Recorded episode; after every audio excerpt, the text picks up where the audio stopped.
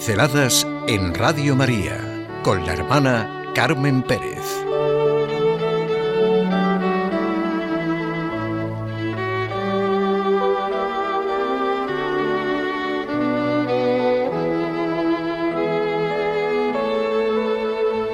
Encontrarse con la libertad que nace de la verdad.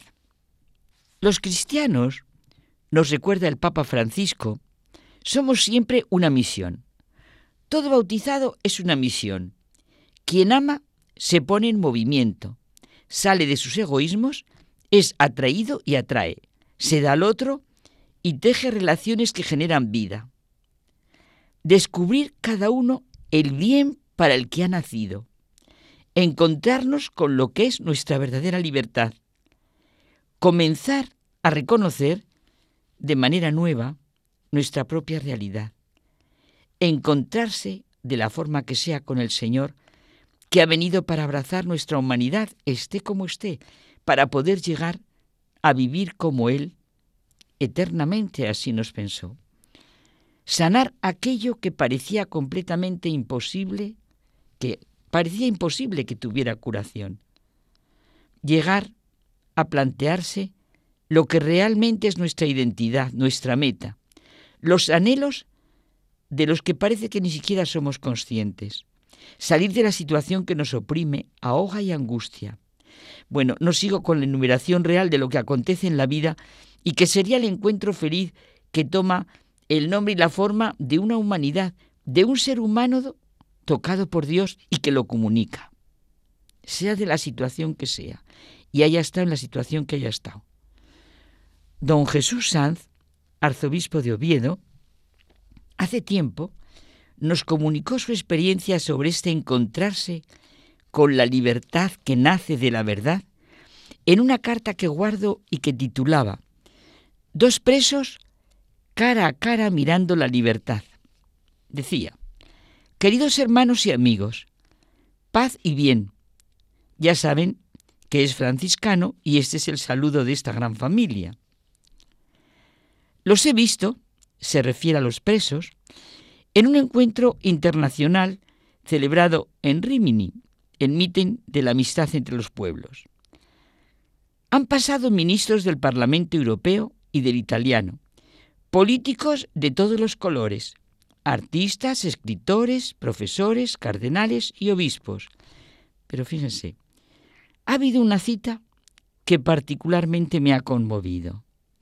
Un hombre y una mujer que dan público testimonio de un milagro, el cambio de su corazón, el comienzo de una nueva manera de ver su propia realidad, tan distinta entre ambos y al mismo tiempo tan común.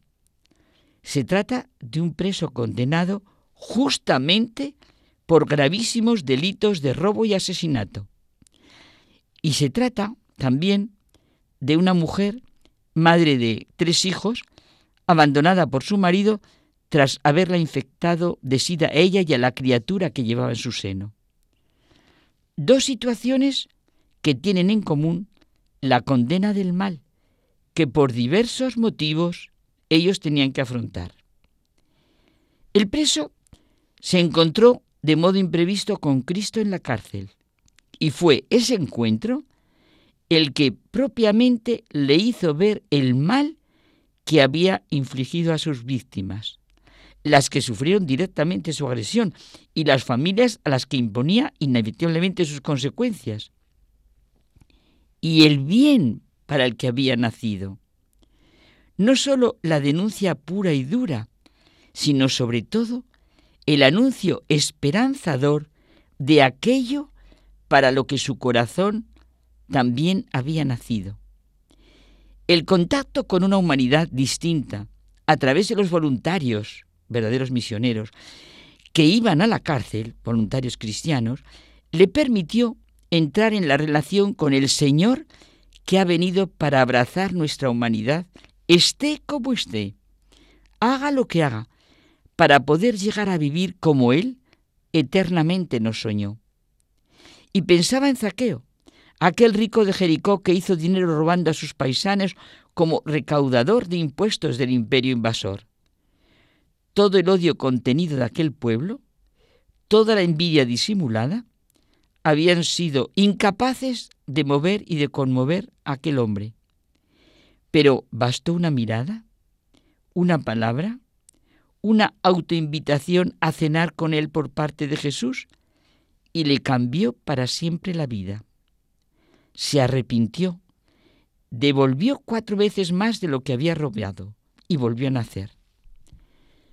La mujer, en un heroico deseo de sacar adelante a su hijo y a su propia dignidad, luchó hasta la extenuación contra aquel injusto absurdo del que era víctima inocente.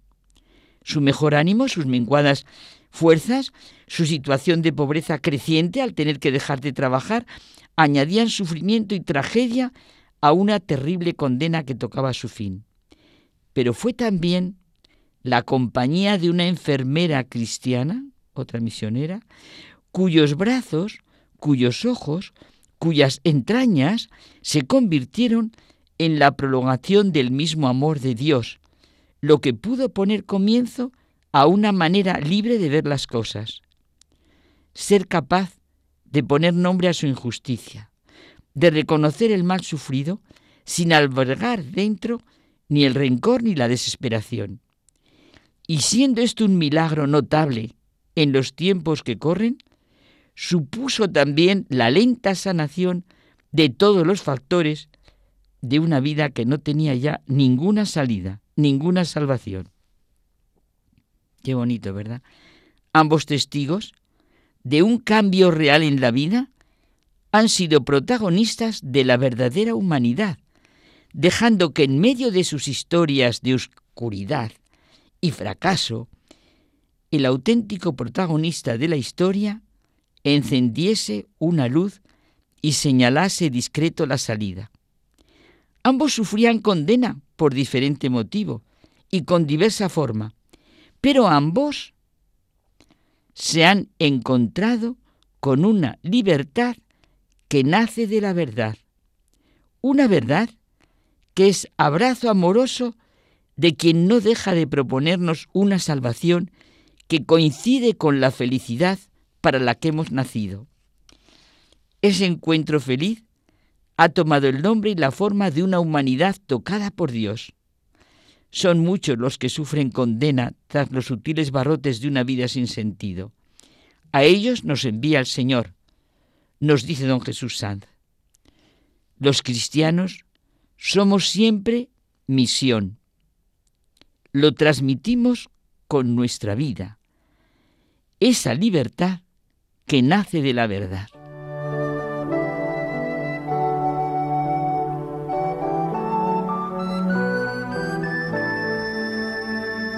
Pinceladas en Radio María con la hermana Carmen Pérez.